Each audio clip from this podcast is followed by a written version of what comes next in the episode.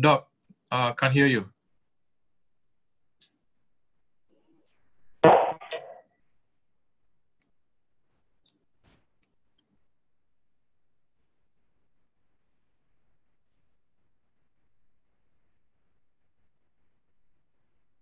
Tak dengar.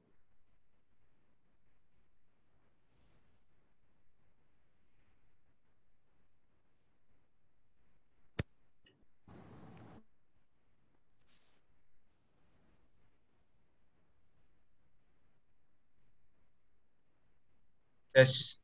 Okay. Okey. Wire dia longgar sikit. Baik, Assalamualaikum warahmatullahi wabarakatuh. Alhamdulillah nahmaduhu wa nasta'inuhu wa nastaghfiruh wa na'udzu billahi min shururi anfusina wa min sayyiati a'malina. Man yahdihillahu fala mudilla lah wa man yudlilhu fala hadiya lah. أشهد أن لا إله إلا الله وحده لا شريك له وأشهد أن محمدا عبده ورسوله اللهم صل وسلم على محمد وعلى آله وصحبه أجمعين أما بعد Muslimin dan muslimat yang dirahmati Allah Subhanahu wa taala alhamdulillah pada malam ini kita dapat bersama-sama lagi uh, untuk kita meneruskan kuliah kita berkaitan dengan kitab uh, Riyadhus Salihin karya Al-Imam An-Nawawi rahimahullah. Kita insya-Allah hari ini kita akan bermula dengan hadis yang ke-90 dalam kitab ini dan hadis yang keempat di dalam bab ini iaitu bab uh, berlumba-lumba kepada kebaikan. Ar-Rabi' kata Al-Imam An-Nawawi rahimahullah. Ar-Rabi' an Abi Hurairah radhiyallahu anhu qala ja'a rajulun ila nabi sallallahu alaihi wasallam faqal ya rasulullah ayu sadaqati a'zamu ajra qala anta saddaqa wa anta sahihun shahih dia kata anta saddaqa wa anta sahihun shahih. Takhsha al-faqra wa ta'mulu ghina wala tumhil hatta idza balagatil hulqum. Qulta li fulan kadza wa li fulan kadza wa qad kana li fulan muttafaqun alayh. Al hulqum majra nafas wal mari majra at ta'am wal yang keempat, hadis yang keempat di dalam bab ini kata Al Imam nawawi daripada Abu Hurairah radhiyallahu anhu katanya seorang lelaki ya seorang lelaki datang kepada Nabi sallallahu alaihi wasallam. Faqala ya Rasulullah. Dia berkata dia bertanya Nabi. Dia kata wahai Rasulullah ayu sadaqati a'zamu ajra? Wahai Rasulullah kata lelaki ini mana satukah mana satukah di dalam sedekah ini di dalam banyak amalan-amalan sedekah ni mana satu yang memberikan pahala yang besar. Ha, di soalan dia adalah mana satu di dalam sedekah ini yang pahalanya tu lebih besar daripada pahala sedekah yang lain. Maka dia berkata, maka Nabi sallallahu alaihi wasallam menjawab soalan dia ni, Nabi kata, anta saddaqa wa anta sahihun syahih. Yang banyak pahala sedekah ini Siapa-siapa nak bagi sedekah kata Nabi, jika engkau nak bagi sedekah dan pahala sedekah itu besar daripada sedekah yang lain, ialah apabila engkau bersedekah dalam keadaan engkau masih sihat. Nah, bila sebut sahih tu, boleh jadi sahih tu betul, boleh jadi sahih tu sihat. Jadi bila kita baca dalam perkataan Arab, bila sebut sahih, boleh dimaknakan dengan perkataan sihat pun boleh, dimaknakan dengan perkataan tepat dan sahih pun boleh. Cuma kena tengok konteks saya lah. Sebab saya pernah ada pengalaman menyemak terjemahan buku. Asal tu buku bahasa Arab. Yang terjemah tu adalah pelajar bahasa Arab. Ya, pelajar bahasa Arab, dia boleh bahasa Arab. Jadi dia terjemah tu buku solat. Bila dia terjemah buku solat, dia minta saya semak. Dia terjemahkan Al-Musalli Al-Qa'imus Sahih kan bahas bab orang yang salat dia mesti berdiri untuk solat fardu bila dia sehat. Dia pergi terjemahkan orang yang salat itu berdiri dan berdirinya itu berdiri yang sahih. Ha, jadi tak betul lah. Kan? Ya, jadi kita kena pandai juga memaknakan perkataan itu ikut kepada konteks.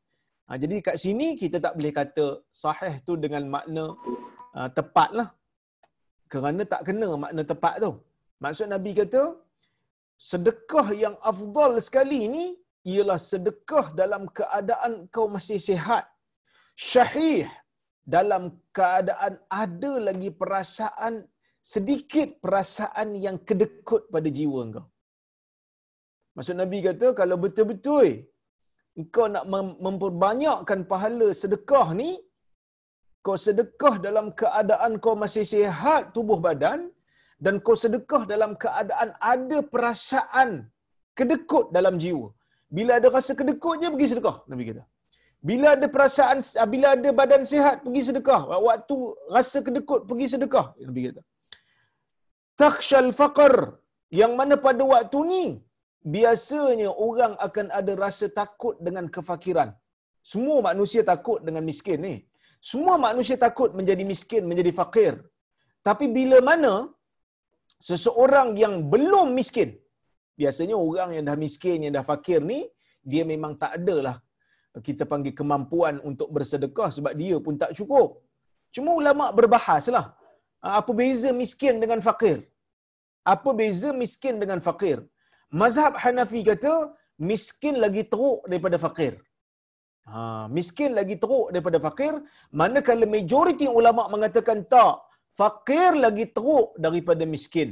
Maksudnya kalau miskin ni, katalah dia perlu dalam uh, sebulan dia perlu katalah 500 untuk makan dia tetapi dia hanya dapat 6 ke 700 umpamanya dia miskin lah maksudnya dia tak cukup uh, belanja untuk diri dia fakir ni separuh pun tak sampai dia perlu 500 200 setengah pun dia tak dapat.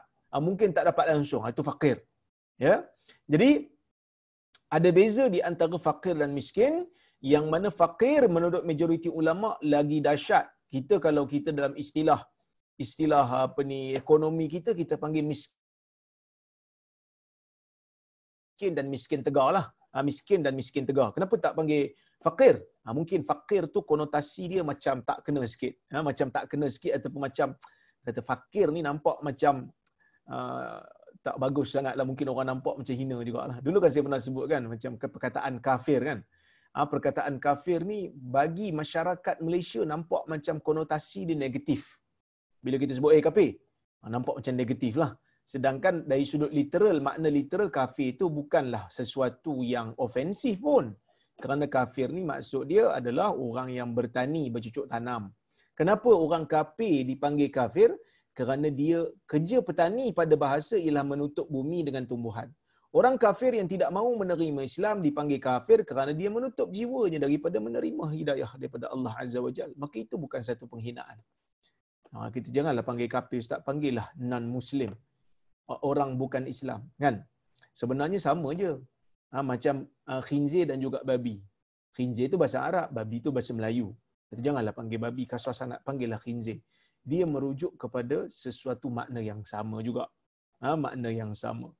Ha, sama juga hari ni macam orang duk sebut pasal pelarian lah kan. Bila sebut pasal pelarian ni nampak macam pelarian tu sesuatu yang negatif. Ha, sebenarnya pelarian ni bukanlah negatif pada bukanlah rendah pun martabat dia. Dia di, di, ditindas di negara dia ataupun mungkin negara dia perang dia cari perlindungan lari pergi negara orang. Yang mana dalam sejarah Islam ada saja orang yang lari mencari perlindungan ha, umpamanya orang Islam yang pergi ke Habsyah mencari perlindungan. Tapi uh, cuma adalah ahli politik kata Nabi itu pelarian. Yang ini kurang tepat lah. Ha, yang ni kurang tepat. Yang mana Nabi SAW kita tak boleh kata dia pelarian.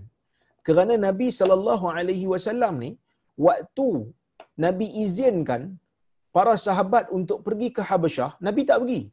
Walaupun Nabi pun kena juga penindasan di Mekah, tapi Nabi tak pergi kerana tugas seorang nabi kan, tugas nabi ini bukan hanya ingin mencari perlindungan tetapi tugas nabi adalah untuk menegakkan agama Allah azza wajal maka bila nabi ha, diizinkan oleh Allah untuk berhijrah daripada Mekah ke Madinah, Nabi bukan nak cari perlindungan untuk diri dia saja.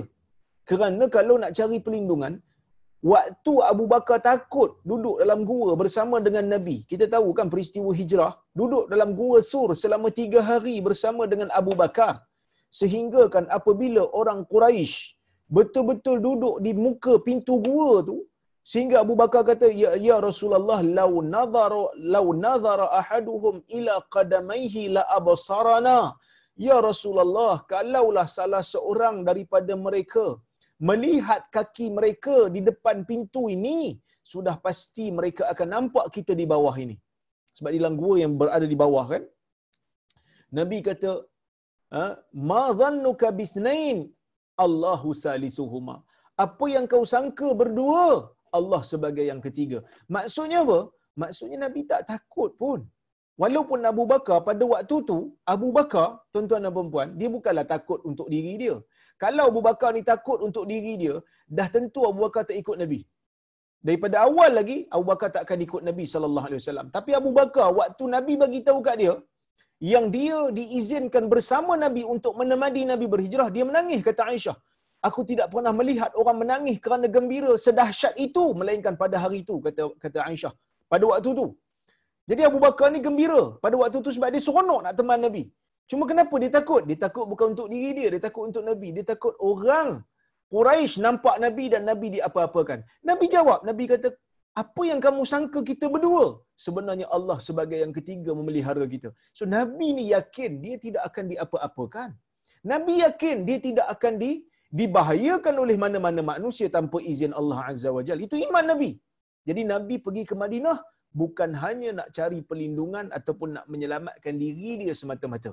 Kerana duduk di Mekah pun Allah Ta'ala akan pelihara Nabi. Cuma kenapa Nabi hijrah?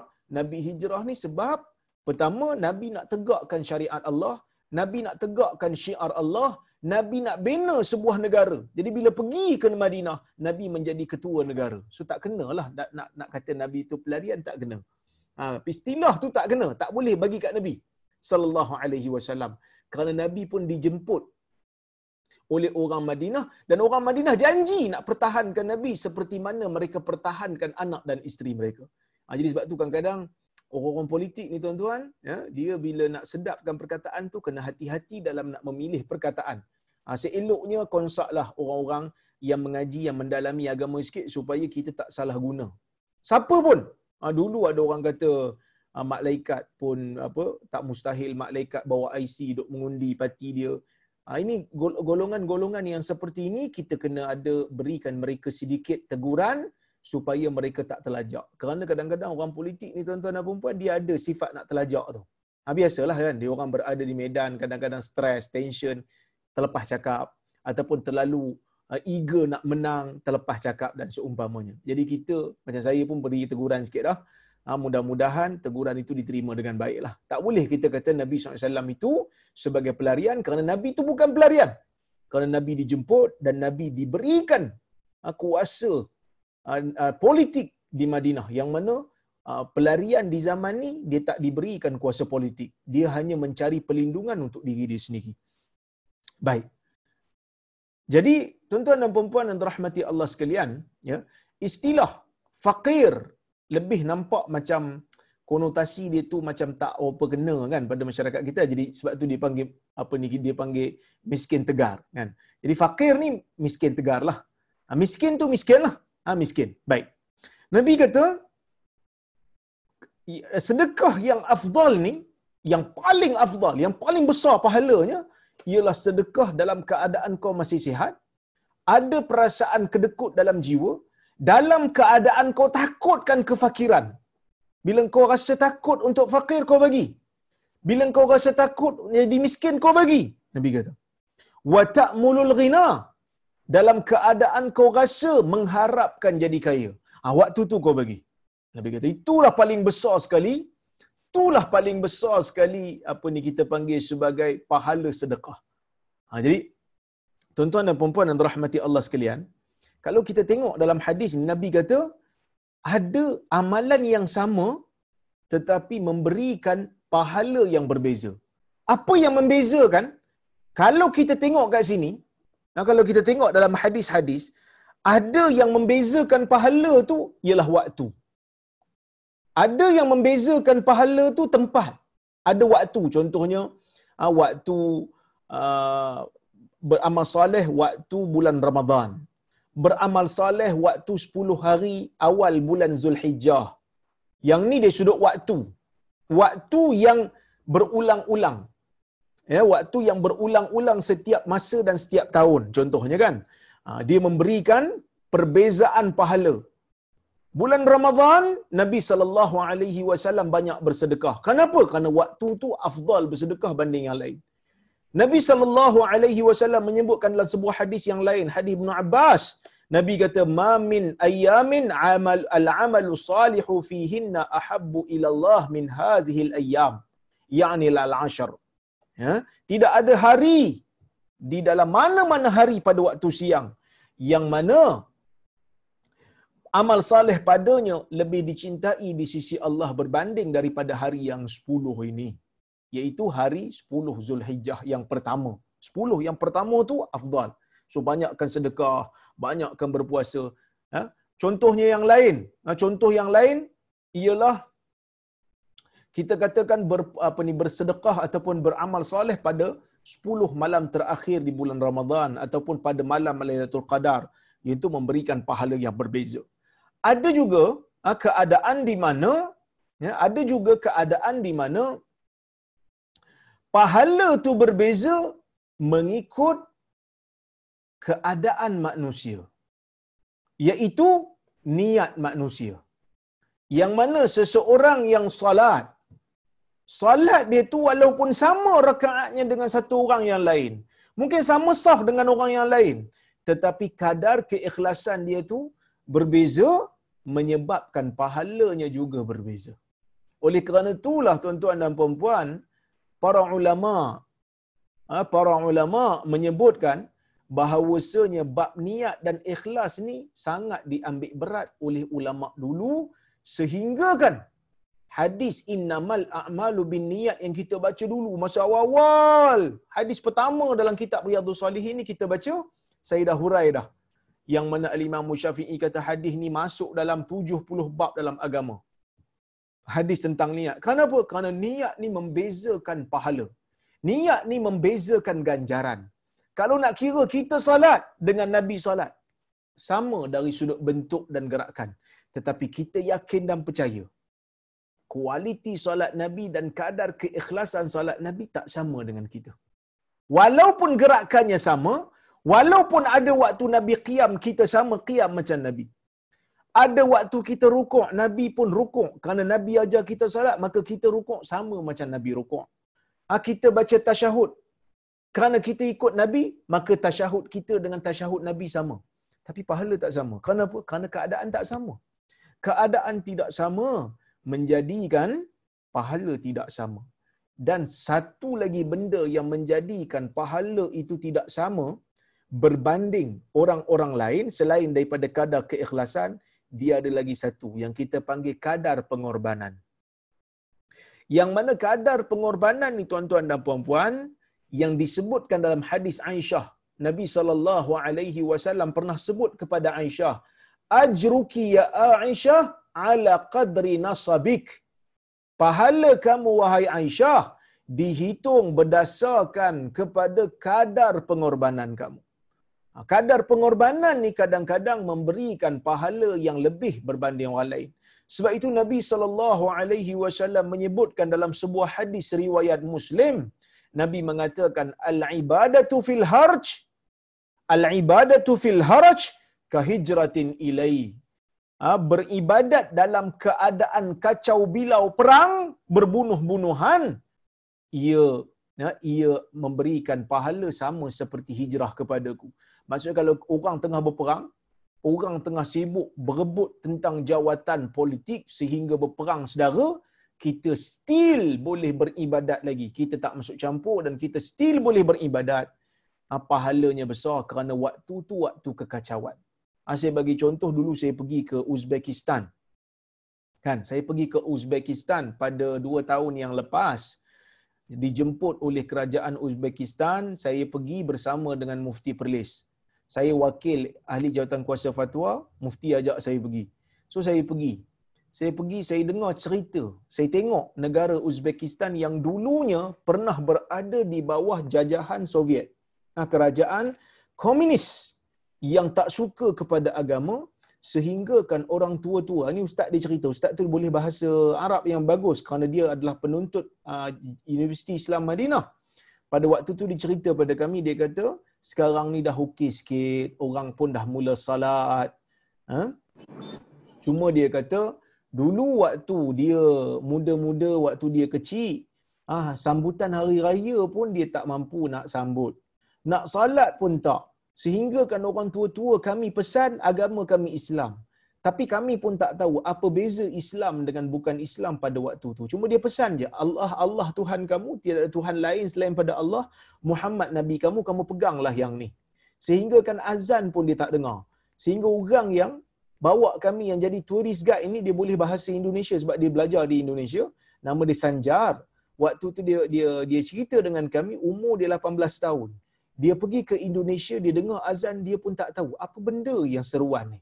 Sehinggalah apabila orang Indonesia bagi tahu kat dia, eh, yang dia itu adalah seruan azan panggil orang salat, baru dia tahu tentang salat.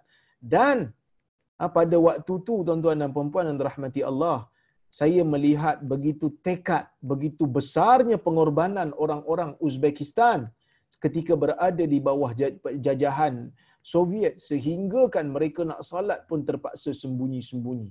Ha, kalau kerajaan tahu pada waktu tu mereka salat, mereka akan diapa-apakan. Ha, mereka akan di, dibunuh. Maka Nabi SAW mengatakan, Al-ibadatu fil haraj kahijratin ilai. Ibadat dalam keadaan kacau bilau, sama pahalanya ha, seperti mana ha, seperti mana yang kita panggil hijrah kepada Nabi sallallahu alaihi wasallam. Sama juga Nabi SAW menyebutkan dalam hadis yang saya selalu baca dalam kuliah-kuliah saya, Nabi kata la tasubbu ashabi. Fa walladhi nafsu Muhammadin bi yadi. Law anfaqa ahaduhum mithla Uhudin dhahaba ma balagha mudda ahadihim wala nasifa. Kamu jangan cela sahabat aku. Demi Tuhan yang diriku, demi Tuhan yang nyawaku berada di tangannya. Kalau salah seorang daripada kamu menafkahkan harta sebesar ah, menafkahkan emas sebesar bukit Uhud untuk agamanya dia tidak boleh lagi menandingi pemberian sahabat yang hanya sekadar satu tadahan tangan ataupun separuh. Kalau kita bagi emas sebesar bukit Uhud untuk agama belum lagi boleh tandingi pemberian sahabat. Kenapa tak boleh tandingi? Kerana ada kalanya pahala itu tidak dihitung berdasarkan dengan kuantiti. Sebaliknya dia dihitung berdasarkan dengan kadar pengorbanan oleh kerana kadar pengorbanan sahabat tu dahsyat ketika mana mereka berjuang bersama Nabi pemberian mereka yang sama, yang yang yang hanya sebesar tadahan tangan tidak akan sama dengan pemberian kita walaupun kita memberikan lebih daripada itu. Sebab itu Nabi SAW mengatakan kepada Aisyah, Ajruki ya Aisyah ala qadri nasabik. Pahala kamu wahai Aisyah dihitung berdasarkan kepada kadar ha, kadar kita panggil pengorbanan. Nabi sallallahu alaihi wasallam menyebutkan kat sini dalam hadis ni sedekah yang afdal keadaannya bila Nabi tak sebut tentang waktu ni, Nabi sebut tentang keadaan. Ha, Nabi sebut tentang keadaan seseorang yang mana keadaan bila yang kamu afdal untuk bersedekah? Keadaan kamu sedang sihat, ada perasaan kedekut dalam jiwa, ada perasaan takut dengan jadi miskin, ada perasaan nak cita-cita jadi kaya, masih lagi nak jadi kaya, waktu tu kamu sedekah. Kerana sedekah pada waktu tu adalah sedekah yang sangat afdal. Kerana kadar pengorbanan kita pada waktu tu lebih sikit ha, berbanding waktu lain. Nabi kata, wala tumhil, kamu jangan berlengah. Ha, ni sebab tu Imam Nawawi masukkan hadis dalam bab ni. Iaitu Nabi kata kamu jangan berlengah nak buat benda baik. Walaupun ada rasa macam kedekut sikit, tapi selagi mana ada pemikiran nak bagi sedekah bagi. Wala tumhil. Kamu jangan ah, kamu jangan bertangguh-tangguh hatta idza balagatil hulqum sehinggalah apabila ya apabila apa ni kamu sampai kepada tahap ya hatta idza balagatil hulqum ataupun balagatal hulqum apabila kamu sampai kepada ataupun roh itu sampai kepada halqum jangan kamu tunggu sehingga roh itu sampai kepada halqum. Qulta li fulan kaza wa li fulan kaza barulah kamu nak bagi. Ha, untuk orang ni aku bagi sekian untuk orang ni aku bagi sekian. Sebab apa? Sebab kita tahu dah lepas ni aku nak mati dah aku bagi siap-siap lah. Aku bagi sedekah siap-siap wa qad kana li fulan sedangkan harta tu telah pun menjadi milik waris. Maksudnya bila nak mati baru nak bagi. Tak gunalah nabi kata. Uh, bukan tak guna maksudnya tidak afdal. Jangan tunggu jangan bertangguh. Nak bagi bagi sekarang. Jangan bertangguh. Bila nak dekat-dekat nak meninggal baru nak bagi. Pada waktu tu uh, dikira sebagai wasiat dah lah. Kerana kita nak meninggal dunia tak boleh bagi lebih daripada sepertiga daripada harta yang kita ada. Wallahu taala a'lamu bisawab. Baik apa apa ni? Um, had, uh, faedah lain yang kita boleh ambil kata Syekh Mustafa Al-Bura dia kata sedekah pada waktu sehat ni afdal daripada sedekah pada waktu sakit. Ha, kerana rasa kedekut itu akan menguasai manusia pada waktu sehat jadi bila mana dia lawan tu dia ada pengorbanan yang dia buat maka itu memberikan pahala lebih kepada dia. Dan menunjukkan bahawasanya kuatnya iman dia beriman. Kuat dia kuat iman dia percaya tentang ah, balasan baik yang Allah Taala akan bagi pada dia. Apabila dia mengeluarkan hartanya di jalan Allah semata-mata mengharapkan pahala daripada Allah. Orang yang bagi pemberian ni tuan-tuan dan puan-puan orang yang bagi sedekah ni tuan-tuan dan puan-puan, kalau dia ikhlas, memang dia betul-betul harap pahala daripada Allah ya.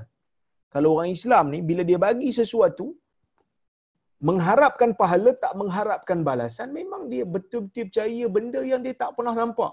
Tapi dia percaya.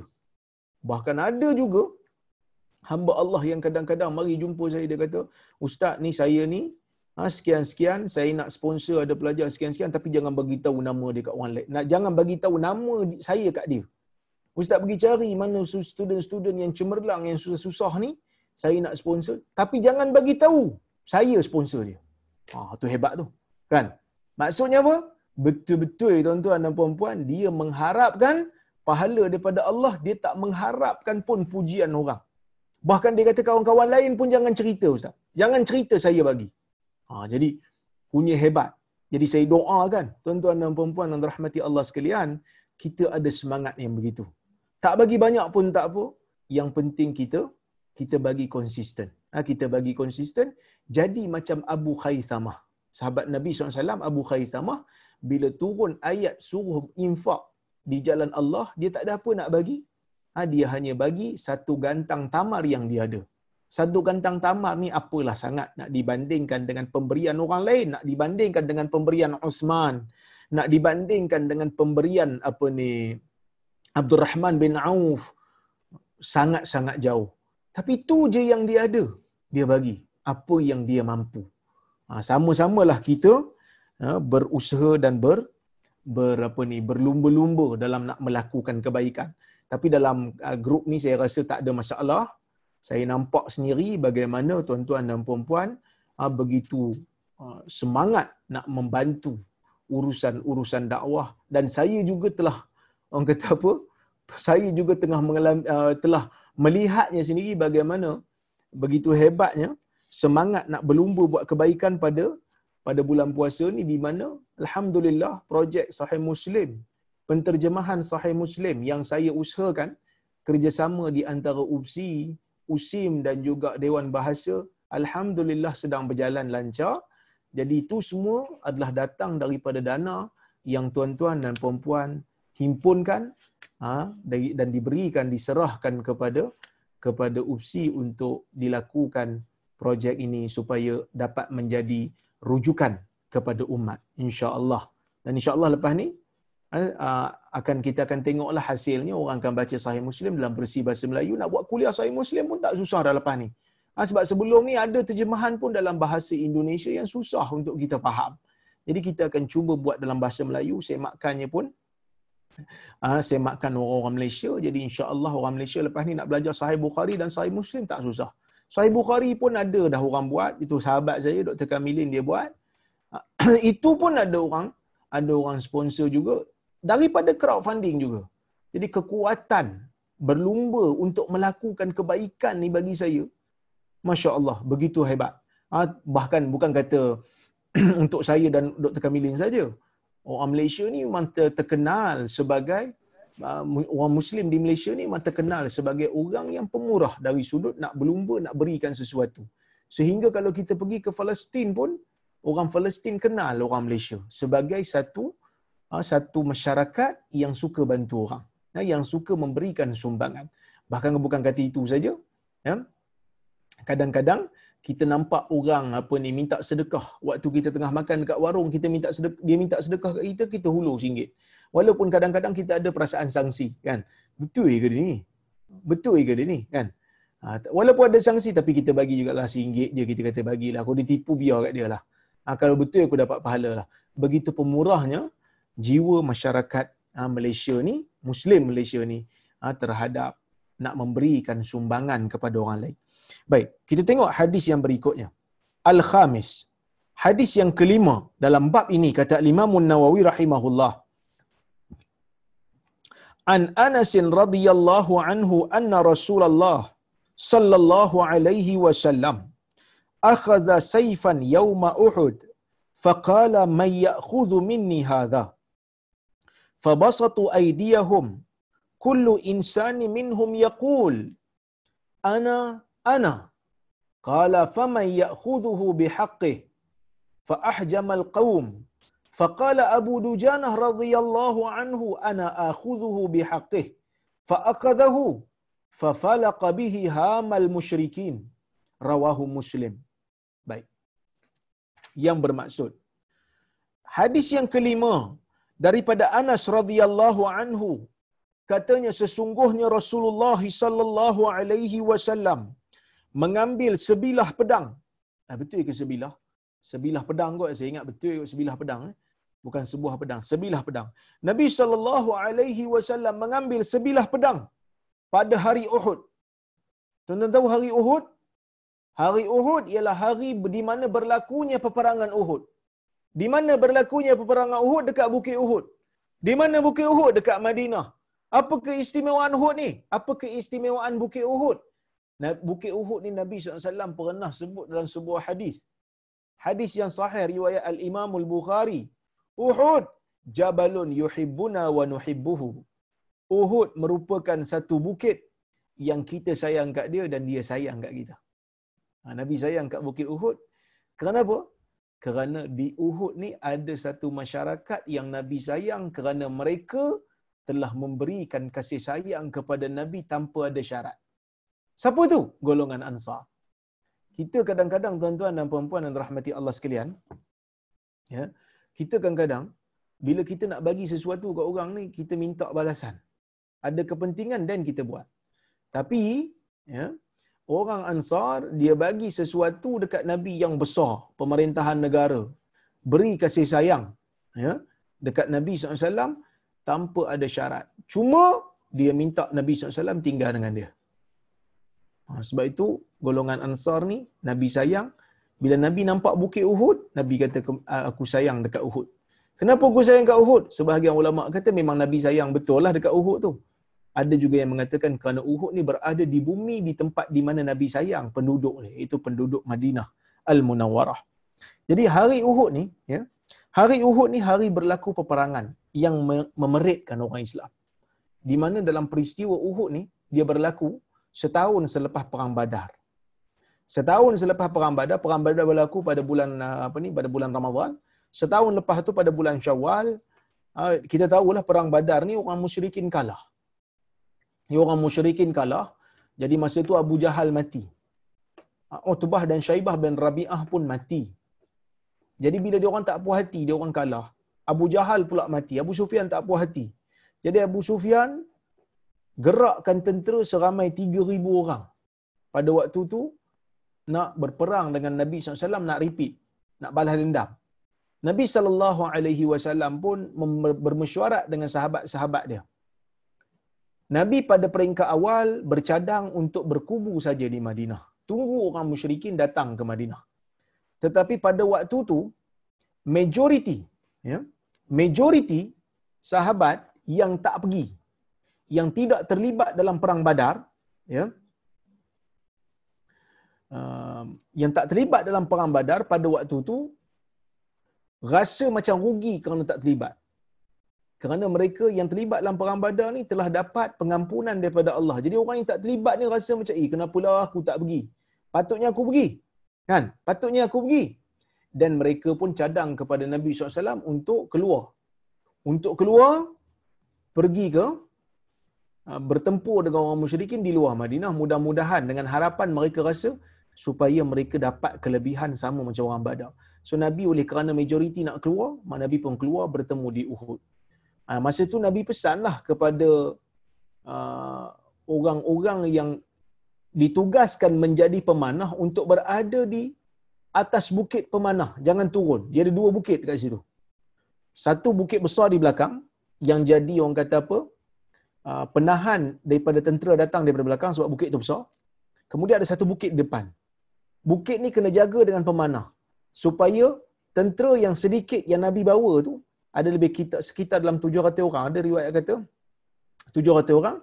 So supaya boleh tentera yang ramai itu boleh uh, tentera yang sedikit nabi itu bila bertempur dengan yang ramai so mereka akan di akan datang daripada satu hala saja akan datang daripada satu hala jadi senanglah supaya kalau supaya mereka tak datang daripada belakang belakang bukit.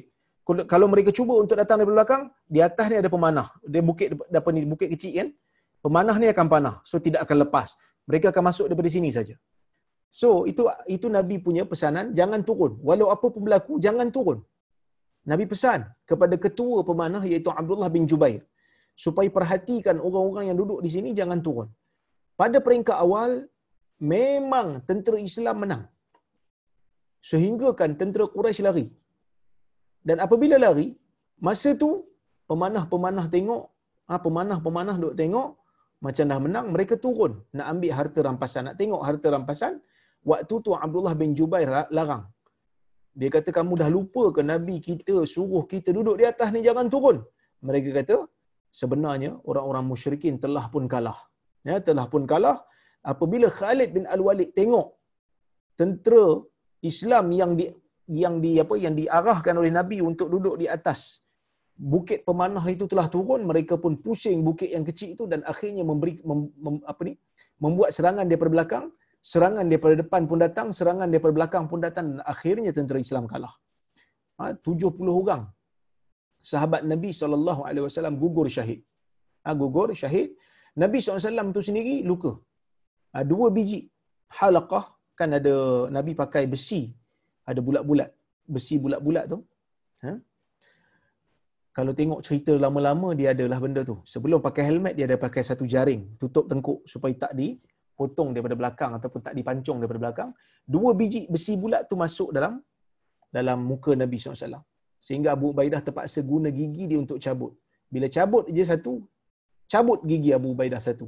Dia cabut lagi satu, cabut lagi satu giginya. Dua gigi Abu Ubaidah cabut kerana mencabut ha, besi yang ada di muka Nabi SAW pada waktu itulah Hamzah ha, uh, radhiyallahu anhu gugur sebagai syahid. Mus'ab gugur sebagai syahid. Hanzalah gugur sebagai syahid. 70 orang syuhada Uhud. Termasuklah Abdullah apa ni Al-Ansari. Abdullah Al-Ansari bapa kepada Jabir. Anas bin Nadar juga gugur sebagai syahid. Jadi ramai sahabat Nabi gugur.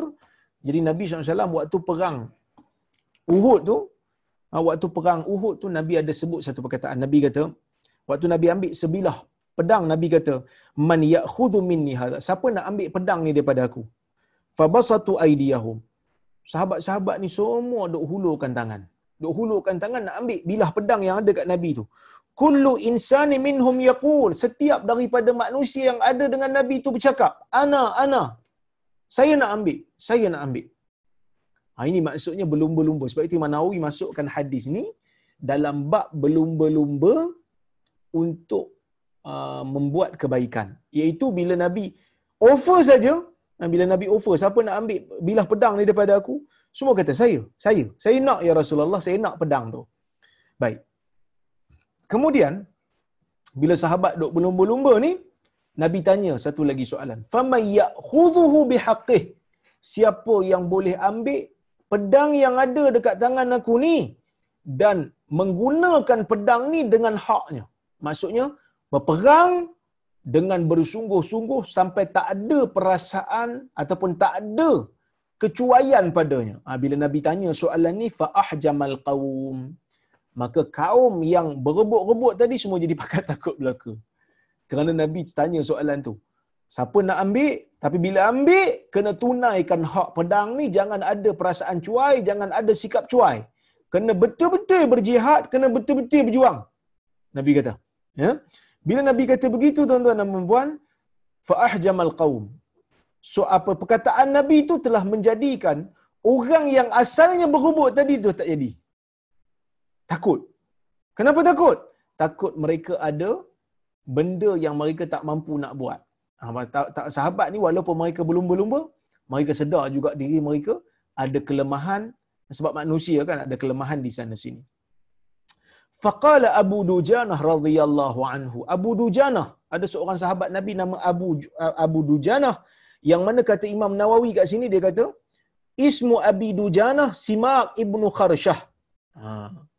Nama Abu Dujanah ni nama sebenar dia Simak ibnu Kharshah. Simak ibnu Kharshah ni nama dia. Tetapi dia lebih dikenali dengan nama Abu Dujanah. Dia lebih glamour dengan gelaran kuniah dia. Maka dia kata, Ana akhudhuhu bihaqqih.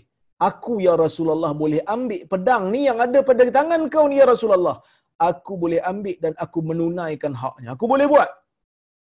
Ha, kerana Abu Dujanah ni tuan-tuan dan puan kalau kita baca dalam sirah dia di antara orang yang mempertahankan Nabi SAW selain daripada Talhah.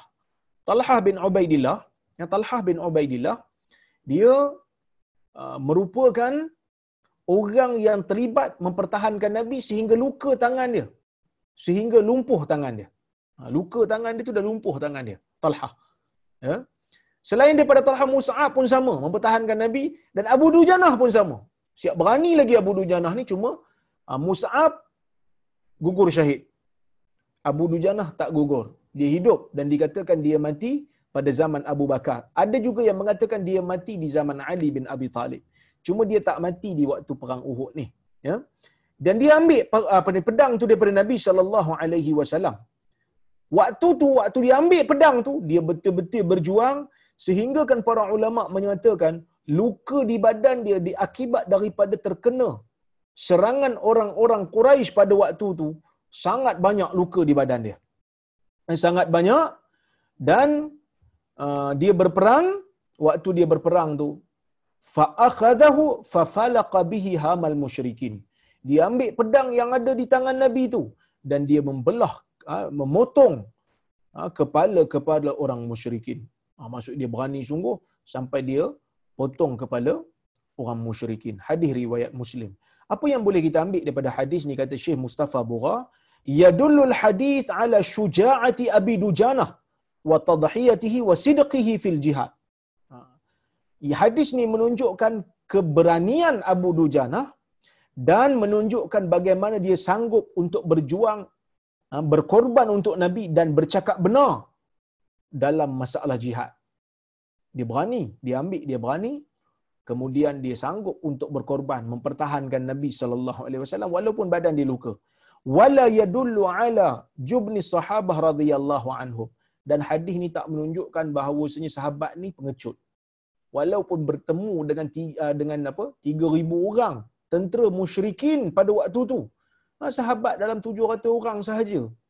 Lebih kita kata lebih daripada satu uh, ratio tiga lah kita kata nisbah tiga kan ratio dia. Tapi sahabat Nabi SAW ini berani kerana mereka berperang sememangnya untuk mati syahid. Kerana mereka berperang memang sememangnya untuk bukan untuk mereka kembali semula ke rumah mereka. Ya. Wa inna ma hum ahjamu an akhdhi sayf khaufan minhum alla yastati'ul wafa'a bi syartihi wa haqqihi. Bila ada sahabat dia macam tak walaupun mula-mula nampak macam orang kata apa berebut nak ambil pedang daripada tangan Nabi tapi bila Nabi tanya soalan yang tadi tu Nabi kata siapa boleh ambil dalam keadaan dia menunaikan haknya, ah dia orang tak jadi. Tak jadi tu bukan kerana dia orang takut penakut, bukan kerana dia orang pengecut dengan musuh. Kalau dia orang pengecut daripada awal lagi dia orang tak keluar untuk bertemu dan bertempur dengan musuh di Badar dan Uhud. Daripada awal lagi dia orang akan kata ya Rasulullah kita berkampung je lah kat Madinah ni nyorok dalam rumah tak payah keluar. Tapi mereka minta kepada Nabi untuk keluar dan bertempur di Uhud. Menunjukkan mereka berani. Cuma kenapa dia orang tak jadi ambil? Kerana mereka kata kata Syekh. Mereka kata khaufan minhum.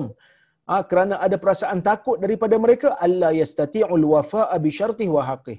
Kerana mereka takut tentang diri mereka tidak mampu untuk menyempurnakan hak ketika mengambil pedang tu takut mereka ada ada benda yang mereka tak sempurnakan dari sudut menunaikan hak pedang tu. Jadi maksudnya mereka ni tawaduk. Bukan mereka bukan mereka uh, bukan kerana mereka pengecut tetapi kerana mereka tawaduk dan mereka takut tidak boleh menunaikan hak yang sebenar-benarnya.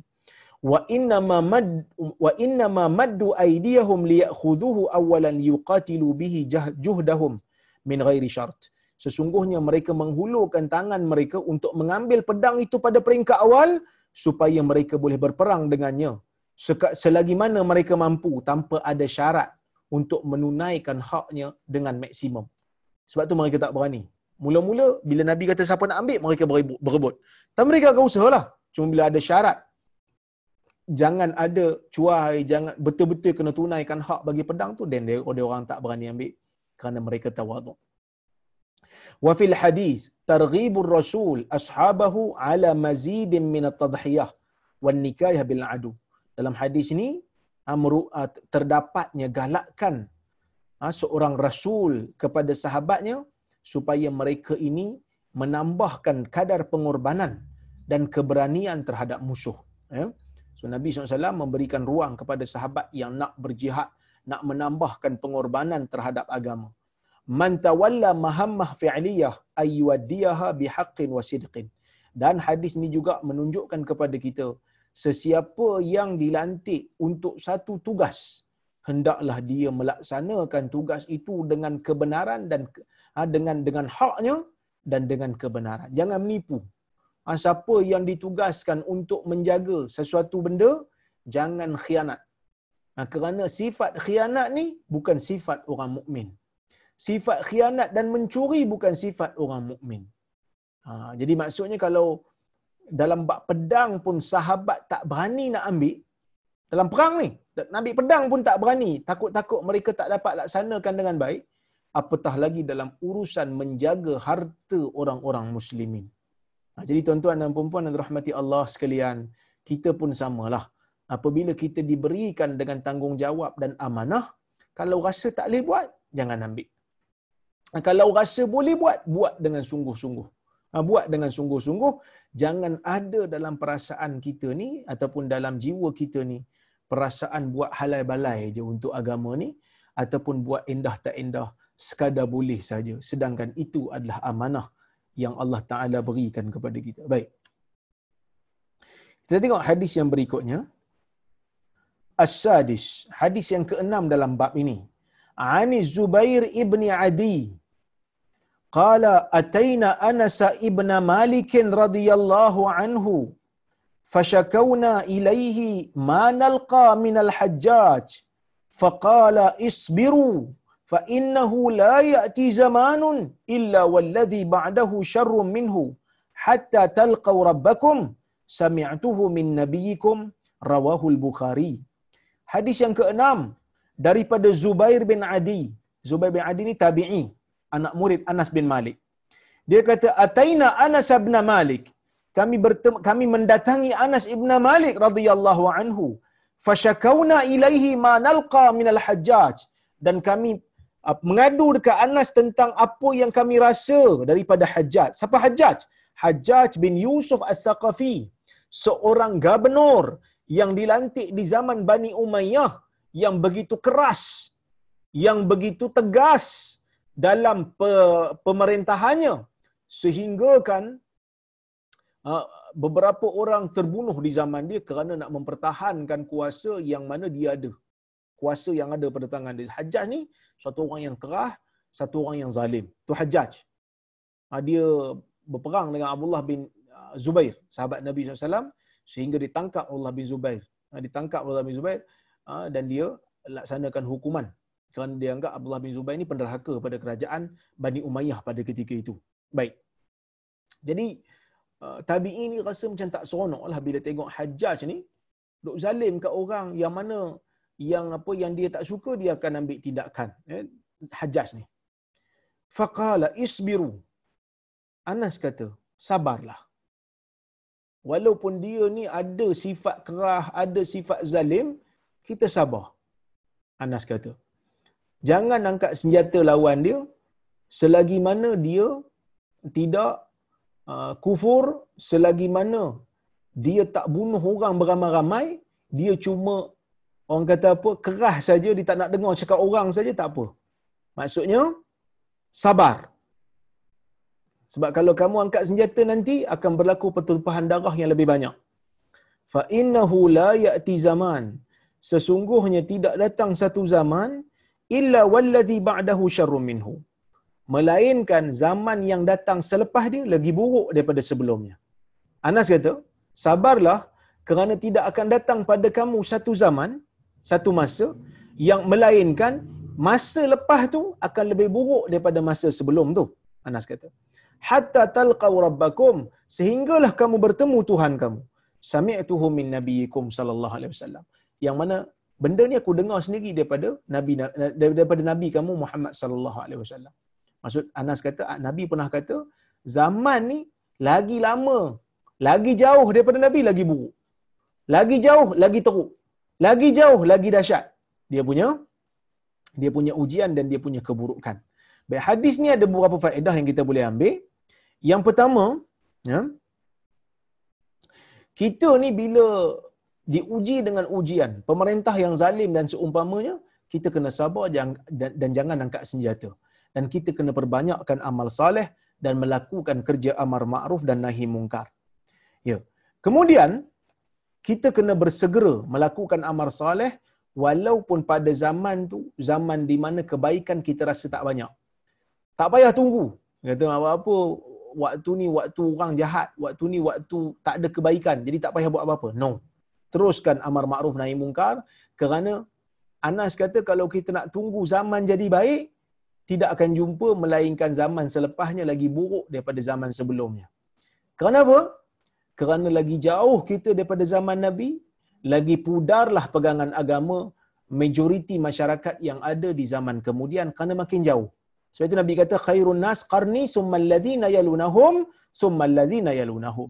Sebaik-baik manusia ialah manusia yang hidup di zaman aku dan manusia yang datang berikutnya dan berikutnya iaitu kurun sahabat tabi tabiin dan tabi tabiin.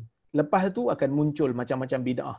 Bidah Khawarij, bidah Syiah muncul pada zaman tu dia menjadi kuat pada zaman tu. Ya.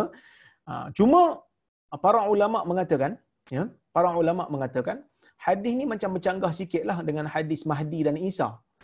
Kerana ada hadis Anas ni kata zaman kemudian akan lebih buruk daripada zaman sebelum. Tapi bila kita tengok zaman Mahdi, zaman Isa, itu lebih baik daripada zaman sebelumnya. kan? Bagaimana? Maka jawapannya adalah uh, Anas sebut hadis ini secara umum. Dikecualikan hadis Isa dan juga Mahdi itu kerana itu memang nak kiamat dah dan dia terkeluar daripada kaedah yang umum. Itu yang pertama. Yang kedua, Nabi kata uh, keburuk buruk yang datang kemudian tu buruk yang datang kemudian tu Nabi sebut secara umum sajalah bukan Nabi nak perincikan yang mana kalau ada hadis yang memperincikan hadis yang memperincikan tu lebih khusus daripada hadis yang umum ni ha, hadis yang umum kata begini tapi ada pengkhususan. Kecuali zaman Isa kecuali zaman Mahdi. Yang mana pada zaman Isa dan Mahdi ni akan jadi lebih baik daripada sebelumnya kerana pada waktu tu keadilan akan dilaksanakan. Ha, keadilan akan dilaksanakan. Baik. Kemudian hadis ini juga nak bagi tahu kat kita tidak ada kerehatan bagi orang mukmin yang sebenar-benar rehat sehinggalah apabila kita bertemu dengan Allah Azza wa Jalla. Ha, saya ni tuan-tuan dan puan-puan dan rahmati Allah sekalian, kalau rasa penat juga ni, daripada pagi tadi keluar, baju pun tak tukar lagi, kan? Sampai sebelum betul-betul sebelum maghrib, ha, daripada Kuala Lumpur, uh, saya duk jumpa Haji Hamid juga tadi, ada urusan tadi di Kuala Lumpur, ha, Kemudian sampai betul-betul sebelum maghrib baca buku, kemudian solat, kemudian uh, makan sekejap, terus berkuliah. Penat, rasa penat. Betul, mata pun dah layu. Tapi kalau kita kira, eh tak apalah penat sikit. Kerana dunia ni memang tempat untuk penat. La rahatan lil mu'min ha, illa ba'da liqa'illah. Tidak ada kerehatan bagi seorang mukmin melainkan ha, setelah kita bertemu dengan Allah Subhanahu Wa Taala. Kerana dunia ni memang tempat untuk kita penat lah. Ha, lepas ni rehatlah kejap. Bukanlah tak, tak boleh rehat langsung. Tapi rehat yang sebenar-benar rehat ialah apabila kita bertemu Allah nanti, apabila kita dah mati nanti, insya-Allah kita doa supaya kita boleh rehat dalam kubur. Supaya kalau kita, kita kalau supaya kita tidak rehat banyak di dunia, dalam kubur tak rehat. Bimbang begitulah. Wallahu subhanahu wa ta'ala bisawab. InsyaAllah uh, saya rasa cukuplah sekadar tu untuk malam ini.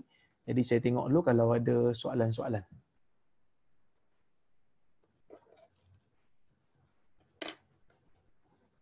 Okey, ni ada kata idea untuk bagi pada student-student yang susah tu bagus Ustaz. Roger kami. InsyaAllah. Dan apa khabar kawan Ustaz di Mekah? Okey. Okey, terima kasih banyak. InsyaAllah kalau ada lagi nanti saya bagi tahu. Eh. Uh, setakat ni Masya Allah, uh, orang kata sumbangan tu uh, memang dah ada dah. Uh, apa ni, kawan-kawan saya yang nak sambung tu pun dah dah sambung dah. Eh. Alhamdulillah dengan bantuan kawan-kawan yang ada dalam ni. Uh, pemurah Masya Allah, saya pun terkejut juga. Sampai saya tak boleh sebut nama Ha, saya tak boleh sebut nama mereka. Kerana mereka kata, sembunyi kan Ustaz. Dengan student, student tu pun tak tahu siapa yang sponsor dia. Tiba-tiba dia kata ada beasiswa aja kan. Masya Allah. Ha, moga-moga Allah Ta'ala memberkati harta tuan-tuan dan perempuan yang banyak membantu. Saya duit tak banyak.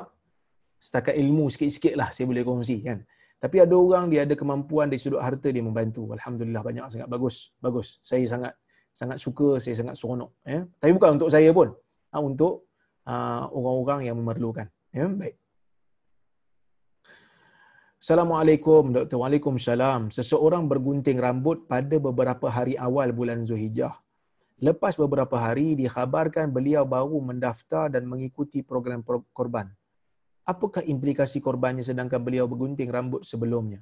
Baik, dalam isu ni memang ada hadis riwayat Imam Muslim yang Nabi kata apabila idza dakhala al-ashr wa arada ahadukum ya ayudahi fala yamassa min sya'rihi syai'a atau kama qala sesiapa yang apabila masuk 10 Zulhijjah bila apabila masuk 10 hari yang pertama di bulan Zulhijjah dan salah seorang daripada kamu ingin melakukan korban maka janganlah dia mengambil apa-apa rambut daripada badannya termasuk bululah sekali jadi ulama wa asfarihi ha, fala ya fala yamassu min sya'rihi wa wa asfarihi jangan diambil daripada bulunya, daripada rambut dan bulunya dan juga uh, kukunya. Jangan gunting kuku. Uh.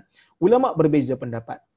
Apa hukum gunting dan juga potong kuku ni? Hambali kata haram lah sebab Nabi larang dia kata. Tapi ada di sana riwayat bila sahabat tanya kepada Nabi apa yang diperlukan untuk dilakukan bagi orang yang nak menyembelih pada 10 Zulhijjah Nabi tak sebut pun jangan pegang jangan jangan apa jangan gunting rambut pada hadis Aisyah tu menunjukkan larangan Nabi ni hanya bersifat makruh. Sebab itu majoriti ulama kata makruh. Saya bersetuju dengan pandangan majoriti ulama itu makruh. Jadi kalau seseorang itu dia telah pun menggunting rambut walaupun dah masuk 10 Zulhijjah sedangkan dia memang nak berkorban pada waktu itu tidaklah menjadi satu kesalahan bagi dia. Ya tidak jadi satu kesalahan. Korbannya tetap sah. Kerana benda itu hanya makruh sahaja. Wallahu a'lam.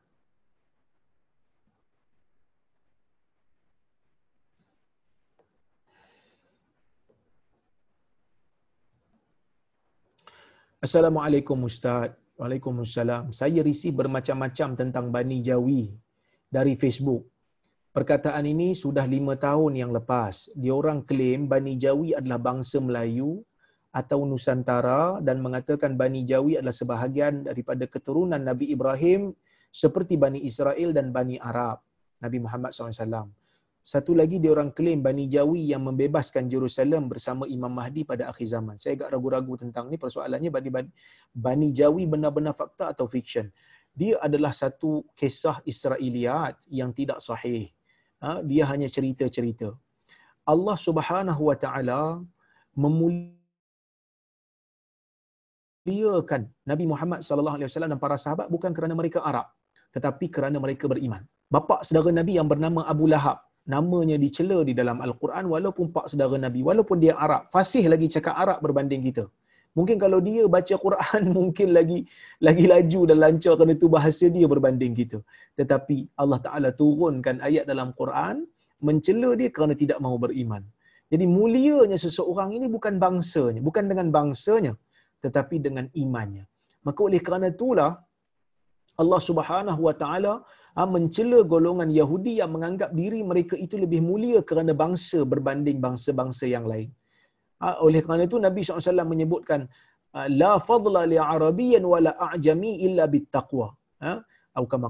Tidak ada kelebihan berada kepada orang Arab berbanding yang bukan Arab. Walal a'jami 'ala al-arabi wala ahmar 'ala alal aswad walal aswad alal ahmar tidak ada kelebihan orang yang ber, orang merah berbanding orang hitam dan orang hitam berbanding orang merah melainkan hanyalah dengan takwa jadi cerita-cerita yang kata yang akan membebaskan adalah golongan Melayu apa semua ni ini semua adalah cerita-cerita nak mengangkat uh, patriotik Melayu yang bagi saya lebih baiklah kita suruh uh, orang-orang Melayu ni beramal soleh untuk menjadi pengikut Nabi dan pengikut Mahdi uh, supaya mereka tidak hanya rasa syok sendiri.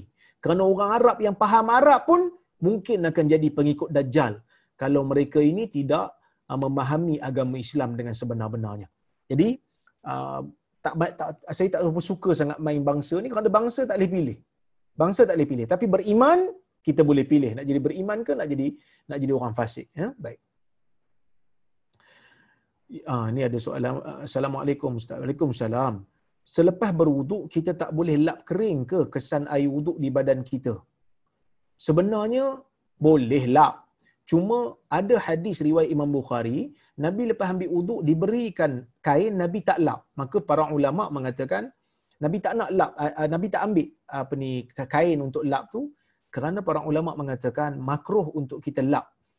Afdalnya jangan lap. Biarlah kesan wuduk tu kekal di tangan kita kerana kesan air wuduk ni akan jadi cahaya di akhir zaman di di, di hari akhirat nanti. Ha, jadi biarkan dia. Tapi kalau kita nak lap tak ada masalah boleh lap. Tetapi tak afdal lah. Dia bukan berdosa. Ya. Yang kedua, mengenai solat sunat rawatib. Apa pendapat doktor kalau seseorang itu nak buat solat sunat tu tapi dia tak melakukan kesemua solat sunat 12 uh, rakaat tu. Misalnya hari ini dicuba mampu buat solat sunat sebelum subuh saja. Bila kita kata solat rawatib itu 12 rakaat. Ada riwayat kata 10 rakaat, kan? Tapi kita nak buat separuh. Tidak menjadi masalah. Walaupun kita kata sunat muakkad itu 12 rakaat, tetapi kalau kita buat dua pun kita dapat pahala. Walaupun buat 12, tapi lebih baik buat empat daripada buat dua. Lebih baik buat dua daripada tak buat langsung. Kan? Jadi yang mana kita rasa mampu buat kita buat. Eh, yang mana kita rasa mampu buat kita buat. Jangan mana yang tak dapat buat semua jangan tinggal semua itu je. Baik? Boleh. Assalamualaikum warahmatullahi wabarakatuh. Waalaikumsalam warahmatullahi. Ada apa-apa hadis tentang larangan kita membunuh serangga seperti semut? Okey. Um, semut ni tuan-tuan dan puan ada satu hadis riwayat al-Imam al-Bukhari yang mana Nabi kata ada seorang nabi ni dia dia duduk di bawah pokok tiba-tiba dia kena gigit dengan seekor semut lepas tu dibakar seluruh sarang semut tu Kemudian Tuhan tanya, kenapa kamu tak kamu kenapa kamu tak ambil tindakan pada seekor saja? Kenapa nak kena bakar semua sekali? Oleh kerana itulah kita dikatakan ah, dikatakan di antara pengajaran daripada hadis ni, kalaulah semut tu tak mengganggu kita maka jangan janganlah diapa-apakan. Tapi kalau semut tu mengganggu kita sehingga membahayakan kita, contohnya macam kita takut ha, semut tu gigit uh, anak kita ke baby kita ke masuk dalam telinga sampai menyakitkan ke dan tak apa pada waktu tu kita kita bunuh tak ada masalah baik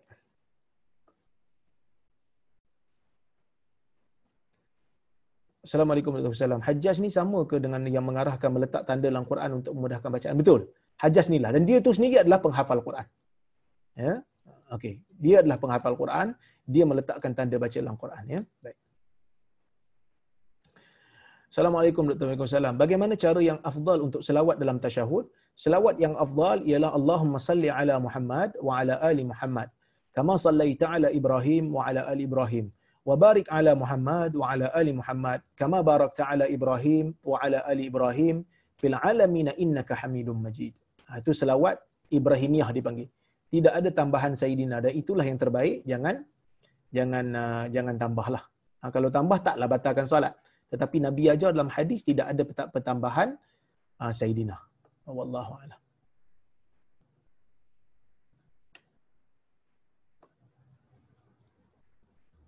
Okey.